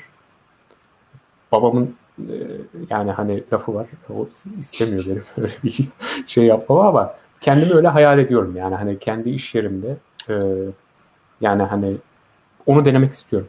Startup ortamını denemek istiyorum. Yani fikirler oluyor, fikirler geliyor, insanların fikirleri oluyor. Onlara yardımcı ol, olabilirsin. Ama bu da ayrı bir yol yani. Hani o startup hayatında denemek istiyorum. Türkiye'ye dönme olayı kısa vadede düşünmüyorum. Yani hani 1-2-3 sene içerisinde tabii ki exceptional e, istisnai bir şeyler e, yani hani onları yok sayıyorum. E, normal akışı içerisinde planlarım içinde değil. 2-3 sene içerisinde dönmem. Ama uzun vadede dönmek isteriz tabii ki. Niye? Yani dönmeye. Çünkü baktığın zaman arkadaşlar orada, aile orada. Ee, ya her ne kadar burada güzel bir hayat olsa da kimisi yani istiyor yani dönmek. Yani kimisi dönmek isteyebiliyor. Yani olabiliyor. Yani bu normal bir şey. Çünkü orada büyümüşsün, etmişsin. Ee, böyle. Şimdi startup dedin ilk uzun vadede belki olabilir istiyorum diye. Şimdi doktora da yaptın madem akademik gibi bir akademik kariyer ya da Türkiye'ye dönünce bir üniversitede hoca. Yani ben aslında doktorayı yapma sebeplerinden bir tanesi kendi adıma tamamen ben uzun vadede Türkiye'ye dönerim ve Türkiye piyasasında buradan sonra kendime göre iş bulmak çok zor olabilir. Ee, bari üniversiteye giderim gibi ben. Doktora motivasyonlarından bir tanesi buydu. Senin var mı böyle bir niyet? Ya ben zaten doktoraya gelirken yurt dışına işte Amerika'ya giderken ederken ben kendime diyordum. Ya doktora bitsin ya 12 saat içerisinde uçağa bineceğim Türkiye'ye döneceğim diyordum. Ya çünkü öyle hissediyorsun. Çok kolay bir karar değil. Yani hani her şeyi bırakıp işte o alıştığın ortamı bırakıp yurt dışına gitme kararı çok kolay bir karar değil. E, duygusal olarak zor bir karar. E, ben de öyle düşünüyordum. Yani diyordum ki ya işte doktoru bitiririm sonra dönerim bir hoca olurum bir yerde falan. Yani o, o sürece girerim diye düşünüyordum ama daha sonrasında işte hani daha e, yani duygusal yönleri azalmaya başlıyor karar mekanizmasında işte mantıksal e, karar verme olasılığı daha çok artıyor ediyor. Ya şey görüyorsun ya 4 sene kaldım, 5 sene kaldım, doktora yaptım. E bari hani 3-5 lira da kazanayım falan gibi bir şeyler. İşte hoşuna gidecek bir üniversitede iş bulabiliyorsun ya da bir iş alanında işte şirkette iş buluyorsun. Ben de öyle oldu yani dedim ki yani kalmışken hazır 3-5 sene daha çalışayım zaten hani dönsem ne yapacağım ki gibi düşündüm. Ee, ondan dolayı burada kaldım. Şimdi. Yok benim, benim de zaten hani planım e, şeydi yani. Hani burada kalırım ama burada üniversitede bir iş aramak yerine piyasada çalışırım. Dediğim gibi o yani maddi, ekonomik rahatlığa belli bir noktada kavuştuktan sonra Türkiye'ye dönmek tamamen sosyal, duygusal sebeplerden yeni olur ama Türkiye'de ben akademisyen olarak devam ederim şeklinde planım. Hala da daha bu yolda hareket ediyor gibiyim yani. Ee, çok bir değişiklik yok ama senin işte uzun vadede hani Türkiye'ye dönerim dediğin noktada planların arasında var mı öyle bir şey?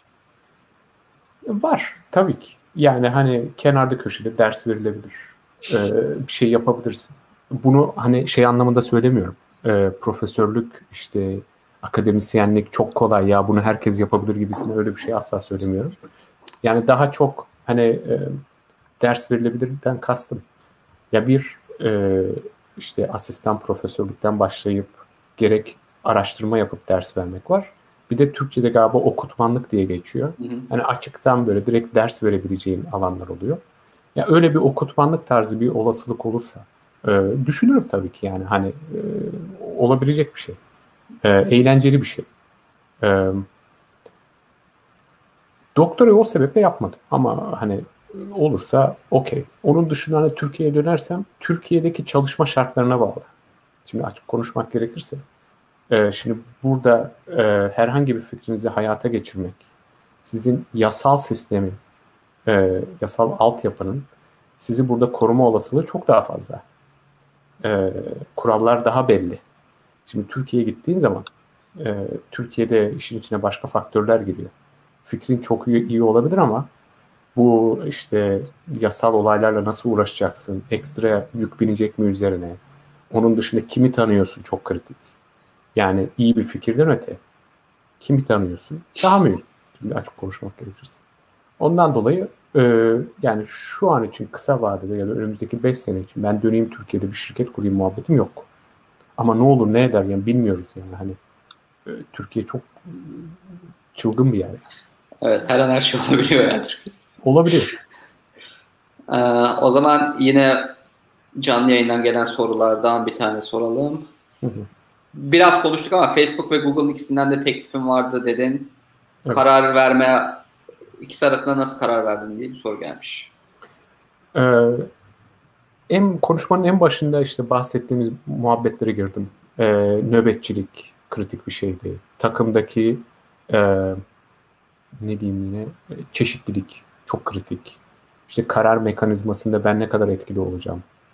Girdiğim zaman e, mühendislik anlamında çeşitli altyapılar sağlanmış mı? Bu işte araç gereç olabilir.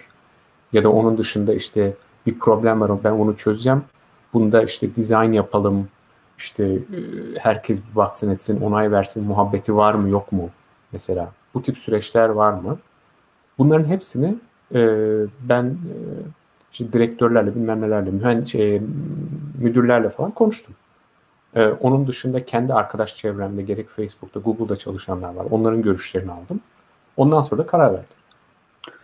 Okay, süper. Ee, yine bir diğer Google'la alakalı olarak soru hı hı. ve LinkedIn için de sormuşlar bu soruyu. Ee, takımdaki işte mühendisler CI/CD'den sorumlu mu diye Yoksa bunlarla ilgili bir soru diye mi çok spesifik teknik bir soru gelmiş. Sen aslında cevap ver sonra bu takımdan takıma da değişiyor galiba. Çünkü bizim takımda bizim takım adına sonra ben e, ekleme yapabilirim. Şimdi biraz daha detay vereyim. Ee, önceden bahsettiğim gibi şimdi size bir problem verdiler. Siz o probleme en iyi çözümü bulmakla yükümlüsünüz. O problemi, o çözümü bulduktan sonra da onu hayata geçirmekten sorumlusunuz. Şimdi önceden ne bahsetmiştim? İşte araç gereçler sıkıntılı olabilir. Bundan dolayı sen bir birim iş yapman gerekirken ekstra işte iki birim daha bu araç gereçlerle uğraşırken vakit kaybedebilirsin. Bunun dışında kritik bir faktör de bu Continuous Integration, Continuous Deployment galiba CI/CD diye geçen bir altyapı var, bir süreç var. Bu da şu, sen kodu yazdığın zaman bu direkt e, senin iletişime geçtiğin, e, serverlara gitmiyor, sunuculara gitmiyor.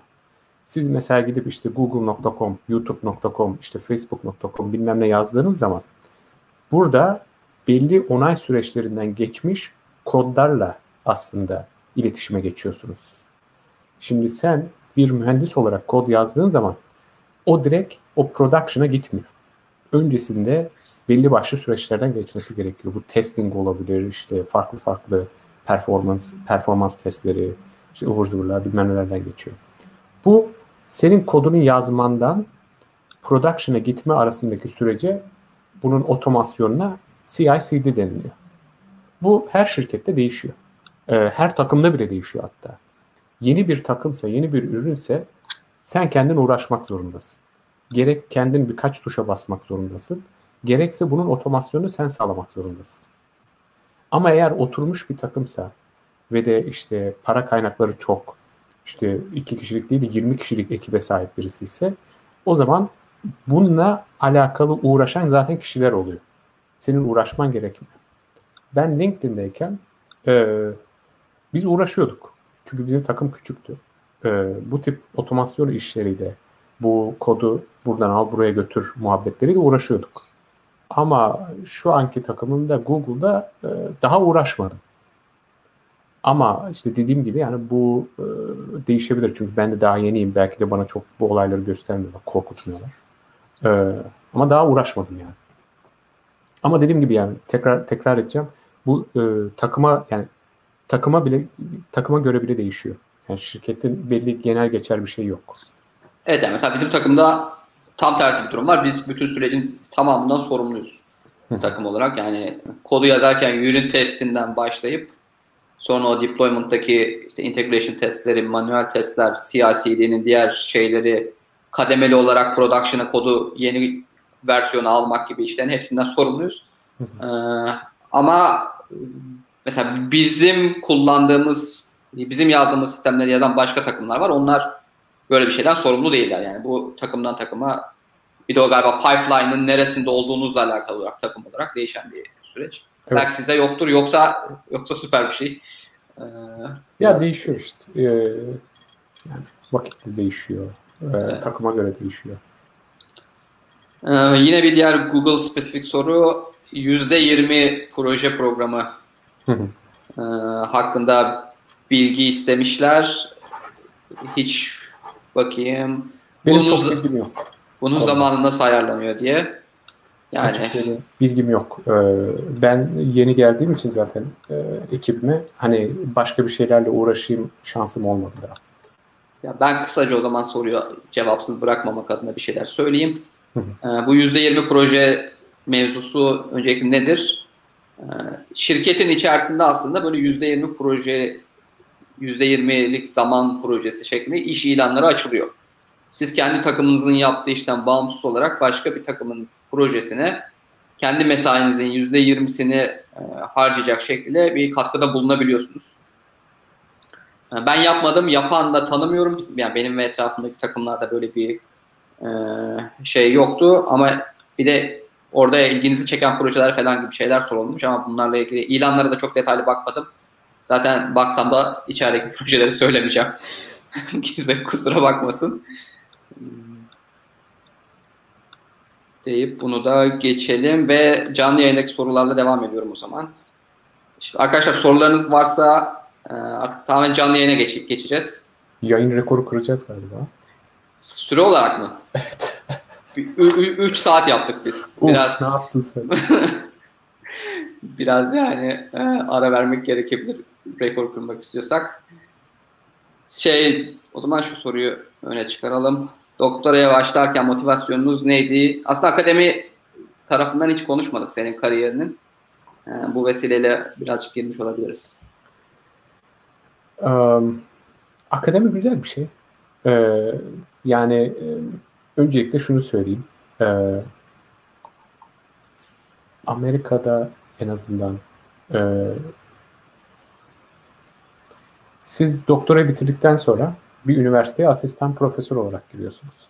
Türkiye'de de öyle başlıyor. Ee, asistan profesör olarak giriyorsunuz. Fakat sizin iş güveni nasıl diyeyim e, işiniz garanti değil. E, belli işte yayın yapıp 5 e, senede, 4 senede yani bildiğim bir şey değil. Ondan dolayı yani biraz arkadaşlardan öğrendiğim kadarıyla söylüyorum. E, diyelim ki 5 sene içerisinde belli başlı konferanslarda, belli kalitede işte 3-5 tane makale basmanız gerekiyor. En azından alanda değerli birisi olduğunuzu, üretebileceğinizi göstermeniz gerekiyor. Eğer bunu yaparsanız ondan sonra sizi doçentliğe alıyorlar. Ve diyorlar ki arkadaş senin işin garanti. Tabii üniversitelere göre istisnalar var ama genel olarak böyle. Diyorlar ki işiniz garanti. Ondan sonra sen e, daha böyle e, nasıl yani açık söylemek gerekirse biraz daha o baskı kalkıyor üzerinde. Çünkü evvelden iş güvenliğin yok. E, o e, doçentliğe geçtikten sonra kendi alanında yoğun yoğunlaşabilirsin. Daha fazla e, araştırmaya daha fazla vakit ayırabilirsin. Bu arada da belli sayıda iş şey belli sayıda ders vermen gerekiyor. E, şimdi ben e, doktoradan sonra doktora çok yoğun geçti. Doktoradan sonra bir 5 sene daha bu tarz bir yoğun süreci kaldıramazdım. Yani kaldıramazdım. Yani istemedim. E, bir de açık konuşmak gerekirse biraz konuşmanın başlığına e, şey yapalım, referans verelim. Ee, kendi limitlerini biraz bilmen gerekiyor. Ben o kadar fikir üretebilen birisi değilim. Ee, yani hani e, araştırma, e, işte özgün fikirlerle çıkabilmen gerekiyor. Ben fikirlerle çıkıyorum ama o kadar büyük fikirler çıkmıyor benden yani. Hani olmuyor. Ee, ondan dolayı da o alanda çok başarılı olacağımı düşünmedim. E, ama onun dışında işte e, niye akademiyi tercih etmeni? Yani para da çok mühim. E, biraz açıkçası para da etki etti. Yani hem yoğun çalışacaksın e, ya hem de bir Google'ın, Facebook'un, işte LinkedIn'in, Microsoft'un verdiği kadar para almayacaksın. E, yani ondan dolayı tercih etmedim. E, doktoraya başlarken motivasyonunuz neydi? Doktoraya başlarken motivasyon Amerika'ya kapak atmaktı. Ee, açık söyleyeyim yani hani kapak atmaktı. Ben yurt dışına gitmek istiyordum. Benim zaten uzun bir süre aklımdaydı yurt dışına gitmek. Ee, ben zaten e, 2010'da master'ımı bitirmiştim. Tekrardan master yapmak istemedim. Ee, doktora yapmak, e, bu süreçte uzmanlaşmak daha çok e, hoşuma gitti. Ee, sağ olsun Sabancı'dan Erkay Savaş, Erkay Hocam benim doktora hocamla iletişime geçti. Ee, bana aracı oldu. E, Murat Kantarcıoğlu da e, doktora yaptı. Aa, peki şimdi senin bu dediğinden çıka, çıkarak Amerika'ya gelmek için illa doktora yapmak gerekiyor mu? Türkiye'den lisans ya da yüksek lisans aldıktan sonra Google'da çalışmak için böyle bir yola herkes girmek zorunda mı yoksa daha alternatif yollar var mı? Şimdi ilk başta buradan işe girmek için, burada işe başlamak için e, vize anlamında sorununuzun olmaması gerekiyor e, çok e, istisnai bir mühendis olabilirsiniz. Çok akıllı, çok çılgın bir tip olabilirsiniz. E, bundan dolayı da lisanstan sonra bile başvurup yurt dışında ben Amerika üzerinde konuşuyorum. Avrupa için bir şey söylemeyeyim. Onu çok bilmiyorum. Amerika'da bir yere girebilirsiniz. Yani e, bu eğer ışığı sağlarsanız e, işte Google olsun bu şirketler size aracı olup e, vize başvurusu yapabilir. Vize alıp işinize başlayabilirsiniz. Ama genel olarak Amerika'da şansınızı arttırmak istiyorsanız vize anlamında burada Amerika'da bir master, bir doktora yapmak size daha e, kolaylık sağlıyor. Master doktora yaptığınız zaman e, işte bitirmenize bir yıl kala staj yapabilirsiniz e, stajda eğer iyi bir performans gösterirseniz o şirket sizi kabul eder ve de işinizi hazır hale getirirsiniz. Daha sonrasında da bu eğitiminizi tamamladıktan sonra 3 sene boyunca geçici çalışma izni veriyorlar.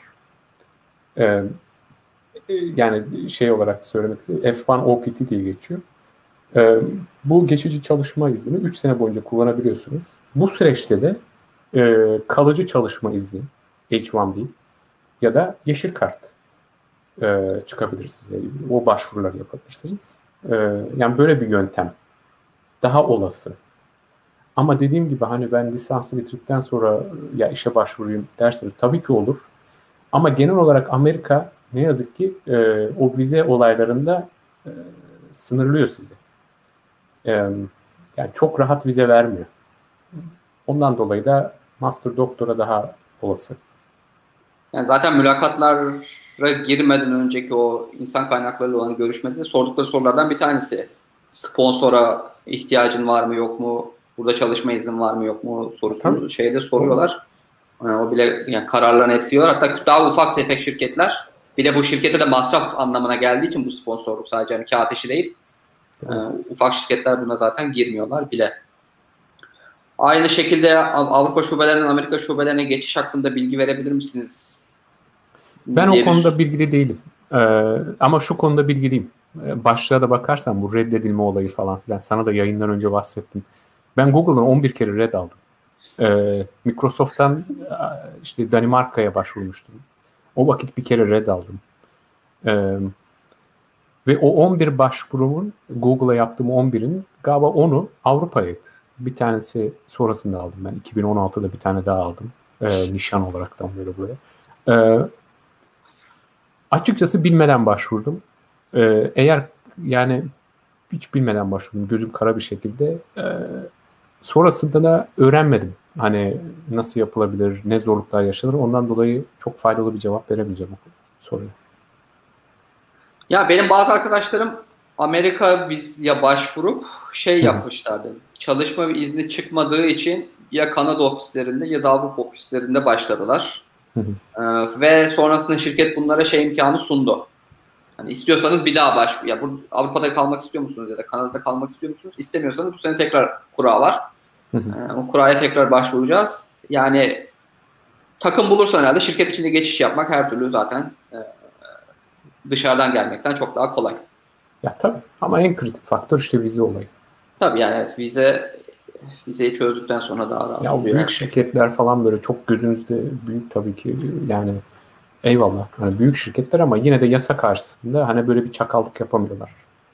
Ee, Ma- maalesef. Olmuyor. Evet. Öyle bir şey yok. Maalesef mi bilmiyorum. Bence iyi bir ben, şey. Ben hala kurayı bekliyorum o yüzden. O tamam senin konumunda maalesef. Evet. Şimdi yine sorular gelmiş ama atlamayayım. bir kitap tavsiyesi üzerine soru gelmiş. Yazılım mühendisinin mutlaka okumalı dediğiniz teknik kitaplar var mı? Teknik, te, teknik kitap okuyor musun? Okumuyorum. Ee, şöyle. Ee, ya biraz daha geçeyim. Bilmiyorum çok referans var bilmiyorum da bu Kylie Jenner diye bir tane eleman var. Ee, bu Kardashianlardan galiba bir tanesi. Ona Twitter'da şey yazmış Kylie Jenner. Demiş ki okuduğunuzda sizi ağlatan bir kitap nedir diye. Biliyor musun onu? Ee, birisi altına şey yazmış. Introduction to Java diye. yani Java öğrenmeye, Java programlama dilini öğrenmeye giriş bilmem ne falan diye böyle bir şey. Ya cidden çok çılgın bir şey. Ee, ben okumuyorum. Ben e, yani şey okumuyorum deyince sanki hiç bıraktım gibi oldu. Ee, üniversiteden sonra, doktoradan sonra teknik kitaptan kastı eğer ders kitabıysa e, okumadım. E, çünkü ar- arada on, ona dönüp bakmak iyi bir şey. Bazı şeyleri hatırlamak için, temel bilim, e, temel bilgilerinizi tazelemek için. Ben dönüp bakmadım. Hani ihtiyacım olmadı. E, ama onun dışında ben ne okuyorum mesela derseniz, e, ben makale okuyorum. E, doktora bitirdiğiniz için her şeyi yalayıp yuttunuz, bitirdiniz. Oh eyvallah diye bir şey yok. Her, kendinizi her zaman taze tut tutmak zorundasınız. Her zaman e, yeni bir şeyler öğrenmek zorundasınız. Eğer lisansı bitirdiyseniz, belli bir programlama dilini öğrendiyseniz yenisini öğrenin. Aynı zaten öğrendiğiniz dilin 3-5 sene sonra, 2 sene sonra bilmem ne yeni versiyonu çıkıyor. Onları öğrenmeniz gerekiyor. E, güncel kalmanız gerekiyor. Ya çünkü bu sektör durmadan gelişiyor. Doktora bitirdiyseniz sorumluluklarınız daha fazla. Bitirdiğiniz alanda uzmansınız artık ve o uzmanlığınızı devam ettirmeniz gerekiyor. Yoksa 2-3 sene ben hiçbir şey okumam dersen e, bir anlamı kalmıyor doktora. Ben de bu anlamda kendi alanımda e, işte birinci sınıf, ikinci sınıf bilmem ne o konferansların makalelerini takip ediyorum. Yani evet bu dediğin üzerine eklenecek bir şey yok. Peki lisanstayken, öğrenciyken kitap okuyor muydu? O ders ders kitaplarının özellikle bu kadar sayfa olur ama hocanın notlarından ben dersin. çok tembel bir öğrenciydim. Bak yalan yok yani. Hani ben o günde oturup 8 saat Counter Strike oynuyordum. Ee, yani e, lisans esnası Selim mesela o konuda çok iyiydi bak. Selim çok çalışkan birisiydi. Önceki yayınlarda da çıktı. Evet, evet. Onu biliyorum. Çok iyi bir çalışma disiplini vardı. Bende o disiplin yoktu. Ee, öyle oturup böyle çılgınca okuyan birisi değildim. Ee, biraz daha fazla işte Türk usulü diyeyim sana. Hani son dakikada hemen şık şık şık hemen çalışıp yapan birisiydim. E, o anlamda iyi bir örnek değilim. Ama sonrasında hani dediğim gibi eğer master bile bitirseniz çünkü master'da bile şeyi öğreniyorsun. O akademik makaleleri okuyup en azından bir anlam çıkarmak, bir şeyler anlamayı öğreniyorsun. Ee, eğer istiyorlarsa o makaleleri okumaları daha iyi. Evet yani, yani şimdi zaten bu işin aslında şey tarafı var yani bir konsepti bilmek tarafı var. Bir de hani gidip onu uygulamaya sen dökecek olsan nasıl dökerdin tarafı var. Şimdi o evet. konseptler açısından dediğin gibi makaleler hatta makalelerden de önce belki yani blog yazıları bile faydalı olabilir ilk başta bir e, ne, ne diyeyim bir konuya yakınlaşmak açısından. Ama ben yani lisans öğrencilerime de şeyi tavsiye ediyorum. Kendim zamanında yapmadım. Sonradan doktoranın parçası olarak yapmam gerekti. Ee, kaynak open source projelerinin kodlarını okumayı. Yani o bana böyle hani o problemi çözmüşler ama nasıl çözmüşleri daha uygulama noktasına geldiğinde kod okumak bayağı faydalı bulduğum bir şey olmuştu. Kod okumak ya çok kritik. Ee, yani hani kendin oturup da böyle bir şey yazmaya kalksan illaki takılırsın. İlk başta insanlar neler yazmış, e, nerede hata yapmışlar sence, neyi doğru yapmışlar onları okuman gerekiyor o kesin. Ama onun dışında da bu senin dediğin şey gibi algılanmasın. Ya ben oturayım işte güvenlikten birisiyim mesela sallıyorum işte security üzerine yoğunlaşan birisiyim. Kalkıp verip işte compiler üzerine bir şeyler okuyayım diye bir şey yanlış anlaşılmasın. Tabii, tabii. İhtiyacınız gereğinde. Çünkü ya şeyi görüyorsun. E, ya zaman ilerledikçe, yaş ilerledikçe özellikle en büyük e, kaynak tamam mı? Zaman. Sizin belli bir zamanınız var ve o esnada e, yapılabilecek en iyi şeyi yapmaya kalkışıyorsunuz. E, bu esnada da zamanınızı iyi kullanmanız gerekiyor. İyi bir iş disiplini zaten kritik. Onun dışında ama gün içinde de işte okuduğunuz, zamanınızı harcadığınız şeyleri en iyisini yapmanız gerekiyor. E, ihtiyacınız olan bilgiyi alıp oradan çıkmanız gerekiyor. Hani çok fazla şey yapmayacak. Evet. Özellikle akademik çalışma yapmıyorsanız yani şey. Evet. Bu dediğin çok doğru. Ee, o zaman yeni soruyu şöyle açayım. Soft ya da social skill'ler üzerinde durdunuz mu? Durduysanız kariyerinize yönelik bir kaygıdan dolayı mıydı yoksa bireysel gelişiminiz açısından mıydı? Ee, bu şey için mi? Kariyer gelişimi açısından mı? Muhtemelen öyle sormuş evet. Ben aslen ya şimdi böyle çok boş konuştuğuma bakmayın ama ben çok kötü presentation yapan, sunum yapan birisiydim. Ee, yanlış düşüncelere sahiptim bir kere ilk başta. Doğaçlama girip yapabileceğimi düşünüyordum mesela. Bu soft skill olarak da algılanabilir.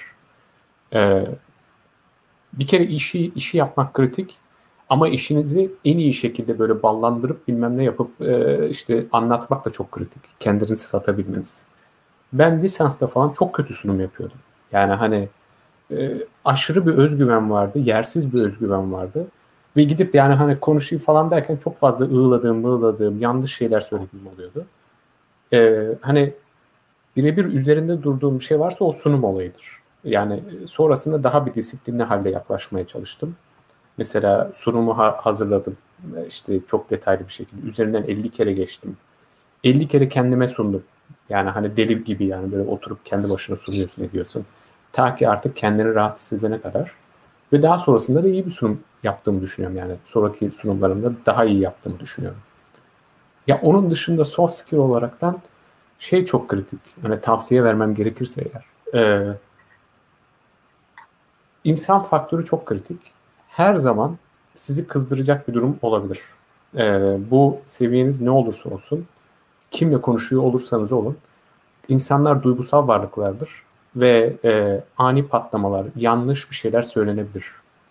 Bundan dolayı e, özellikle mail e, e, iletişimlerinde eğer ki sizi kızdıracak, e, tansiyonunuzu böyle fırlatacak bir şey varsa e, benim öğrendiğim bir şey e, bir kalkın dolaşın, bir su için, bir nefes alın, bir yürüyüş yapın ondan sonra cevap atın. E, ben çünkü şey yaptım çok oldu. Yani böyle ani böyle kızıp ya sen öyle mi dedin al sana falan diye böyle e, sinirle cevap verdiğim oldu. Daha sonrasında bunun iyi olmadığını öğrendim. Ve normal olarak beklenecek şekilde. E, daha sonrasında böyle bir şey yaptım yani. Hem müdürüm söylemişti o vakitte hem de kendim de öyle bir süreç yaptım. Böyle bir şey söyleyebilirim belki. O zaman sıradaki sorumuz bazı alanlarda Machine Learning Distributed Systems herhalde ee, şirketler Master PhD beklentisine giriyorlar. Bu alanlarda çalışmak için illa Master PhD lazım mı? Yorum yapabilir misiniz? Um, genel şirket hakkında konuşamam. Yani hepsi hakkında bir bilgiye sahip değilim. Ee, ama e, Beklenti var mı? Yani iyi olur. Master iyi olur. Doktora tabii ki yani katmerli. Ee, güzel olur. Uzmanlaşırsın. Ama eğer bunlar yoksa işte de öğrenebilirsin. Çünkü e, yani işte iyi bir öğrenim or- ortamı. E, doktora da, master'da öğrendiğin şeyler güzel. Fakat hepsini uygulamaya koymuyorsun. E, birebir e, bağlantılı olmayabiliyor. E, bundan dolayı işte de öğrenebilirsin yani. Genel bir şey söyleyemeyeceğim üzgünüm.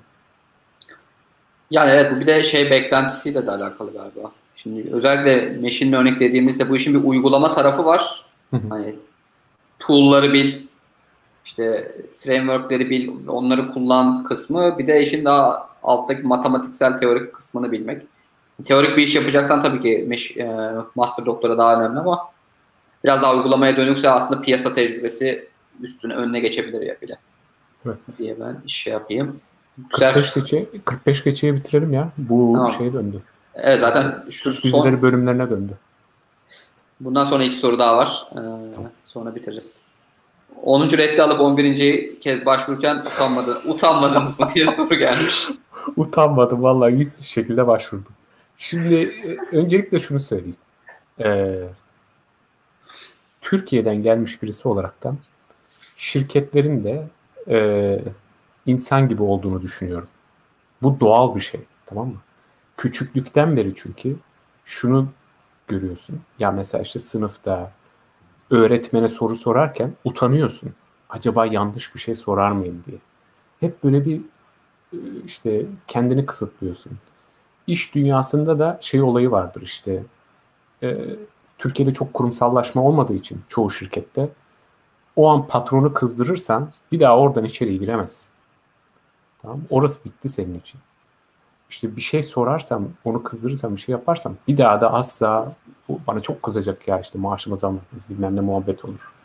Burada öyle değil. Özellikle kurumsal yerlerde ya istediğin şeyi yani başvurdun 11 kere red, red aldın.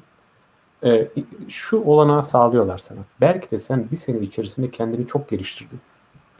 Yeni bir şeyler öğrendin, e, iyi hazırlandın. O süreçte işte terfi aldın, bilmem ne aldın. Tekrardan sana şans veriyorlar. Yani bu e, Burak'a cevap olarak da yani 11. denemede hiçbir şey hissetmedim. Yani öncekilere baktığım zaman hiç umurumda bile değildi. Yani. Hatta bizzat mülakatta şeyde söyledim yani e, konuşurken. Ya ben 10 kere red aldım 11.yi başvuruyorum he he falan diye. E, yani o çok da bir sorun değil. E, süper. Yine bu Avrupa'dan Amerika'ya e, geçiş, şirket içi, ofis değişikliği ile ilgili sorunun devamı. Bilmiyorum.